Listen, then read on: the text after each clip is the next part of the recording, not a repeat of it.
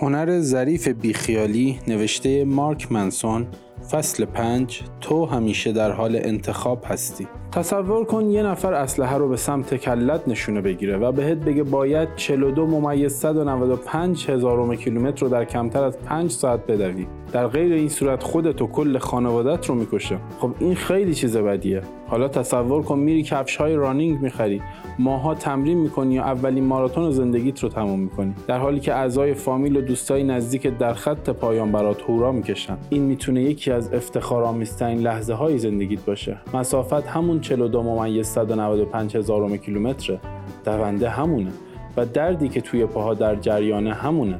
ولی وقتی آزادانه انتخابش می‌کنی و خودت رو براش آماده می‌کنی به یک لحظه با شکوه و یک نقطه عطف مهم در زندگی تبدیل میشه. وقتی برخلاف میل و ارادت مجبورت می‌کنن یکی از ترسناکترین و دردناکترین تجربه های زندگیت میشه. اغلب اوقات تنها تفاوت میان مشکلی که ما رو دردمند می‌کنه و مشکلی که ما رو قدرتمند این حسه که ما انتخابش کردیم و مسئولیتش بر عهده خودمونه.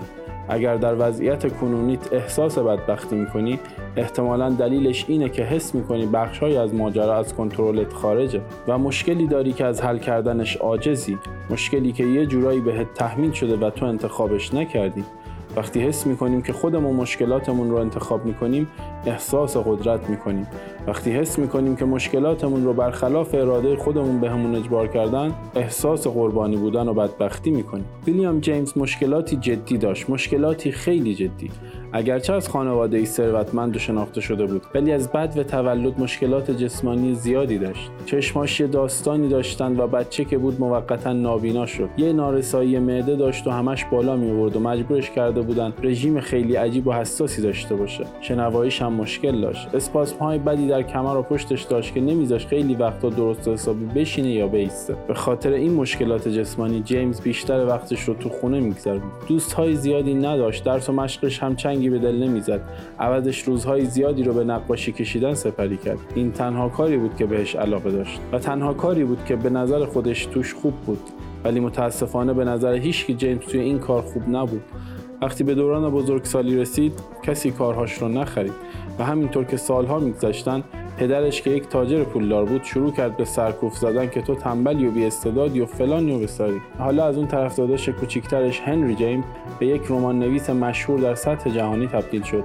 خواهرش الیس جیمز از همین راه نویسندگی زندگی خوبی برای خودش دست و پا کرد. ویلیام گاو پیشونی سفید خانواده بود. از روی ناچاری پدرش یه حرکتی زد که آینده این مرد جوان رو نجات بده. در نتیجه از ارتباطی که داشت استفاده کرد تا جیمز رو در دانشکده پزشکی هاروارد ثبت نام کنه. پدرش بهش گفت که این آخرین فرصتیه که بهش میده.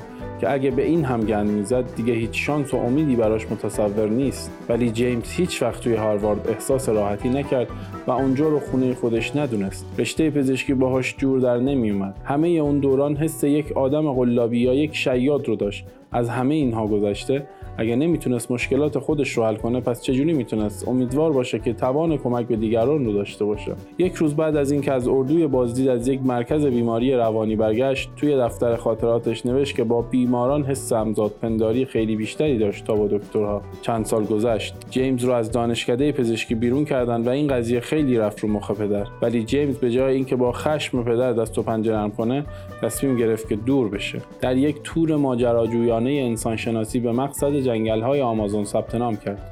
داریم در مورد دهه 1860 حرف می‌زنیم که سفرهای بین قاره‌ای سخت و خطرناک بود. سفری بود پر از اسهال و گاوهای در حال غرق شدن و اینجور چیزها. در هر صورت جیمز خودش رو به سلامت تا آمازون رسوند و ماجراجویی اصلی داشت شروع می‌شد. در میان تعجب خودش و همگان وضعیت جسمی آسیب پذیرش تمام راه پا به پاش اومد. ولی وقتی که بالاخره به مقصد رسیدن درست روز اول ماجراجویی آبله گرفت و تقریبا توی جنگل تموم کرد. ولی یک شب وقتی که داشت رساله های چارلز پیرس فیلسوف رو می‌خوند تصمیم گرفت آزمایش رو انجام بده. در خاطراتش نوشت که یک سال رو با این باور سپری می‌کنه که خودش صد درصد مسئول هر چیزیه که در زندگیش اتفاق میفته صرف نظر از اینکه چی هست و چرا و چگونه در این مدت از تمام توانش مایه می‌ذاره که شرایطش رو تغییر بده بدون توجه به احتمال شکست خوردن. اگر در اون سال چیزی بهتر نشد پس معلوم میشه که اون در مقابل شرایط اطرافش عاجزه و اونجاست که خودکشی می‌کنه. لب مطلب ویلیام جیمز به پدر روانشناسی آمریکا تبدیل میشه. کارهاش به چندین زبان دنیا ترجمه شده و به عنوان یکی از تاثیرگذارترین روشنفکر فیلسوف روانشناس های نسل خودش شناخته میشه. به سمت استادی دانشگاه هاروارد در اومد و در بسیاری از محافل آمریکا و اروپا برای سخنرانی دعوت شد. ازدواج کرد و صاحب پنج فرزند شد که یکیشون هنری به یک بیوگرافی نویس مشهور و برنده جایزه پولیتزر تبدیل شد. جیمز بعدها از این آزمایش به تولدی دوباره یاد کرد و هر چیزی که بعدها در زندگی به دست آورد رو مدیون این قضیه می‌دونست. یک قضیه ساده هست که اگه بفهمیش ریشه همه تغییرات به سمت بهبود و رشد شخصیه. این قضیه که ما شخصا مسئول هر چیزی هستیم که در زندگی برامون اتفاق میفته. صرف نظر از اینکه توی چه شرایطی هستیم. ما همیشه روی چیزهایی که برامون اتفاق میفتن کنترل نداریم. ولی همیشه روی اینکه چجوری چیزهایی که برامون اتفاق میفتن رو تعبیر کنیم و چجوری بهشون پاسخ بدیم کنترل داریم. چه آگاهانه به این قضیه واقف باشیم چه نه. همیشه مسئول تجربه هامون هستیم. نمی‌تونیم نباشیم. انتخاب اینکه آگاهانه رویدادهای زندگیمون رو تعبیر نکنیم خودش یه جور تعبیر کردن رویدادهای زندگیمونه. انتخاب اینکه به رویدادهای زندگیمون واکنش نشون ندیم خودش یک واکنش به رویدادهای زندگیمونه. حتی اگه یک ژیان زیرت بگیره یا یک لشکر بچه مدرسه ای رود کار خرابی کنن باز هم خودت مسئولی که معنی این رویداد رو تعبیر کنی و بهش واکنش نشون بدی. چه از این قضیه خوشمون بیاد چه نه ما همیشه نقش فعالی در چیزهایی که برامون و درونمون اتفاق میفته ایفا می‌کنیم. ما همیشه داریم معنی هر لحظه و هر اتفاق رو تفسیر می‌کنیم. همواره داریم ارزش هایی که باهاشون زندگی می‌کنیم رو انتخاب می‌کنیم. و همچنین معیارهایی که باهاشون رویدادهای اطرافمون رو میسنجیم معمولا یک رویداد می‌تونه خوب یا بد باشه و این بستگی به معیاری داره که ما انتخاب می‌کنیم. قضیه اینجاست که ما همیشه داریم انتخاب می‌کنیم چه بهش آگاه باشیم چه نباشیم. همیشه. و این یعنی چیزی به اسم بیخیالی وجود نداره. این قضیه غیر ممکنه آدمیزاد باید به یک چیز اهمیت بده. اینکه برای هیچ چیزی تره خورد نکنی خودش یعنی برای یک چیزی تره خورد کنی. سوال اصلی اینه که داریم چی رو انتخاب می‌کنیم که تره هامون رو براش خورد کنیم؟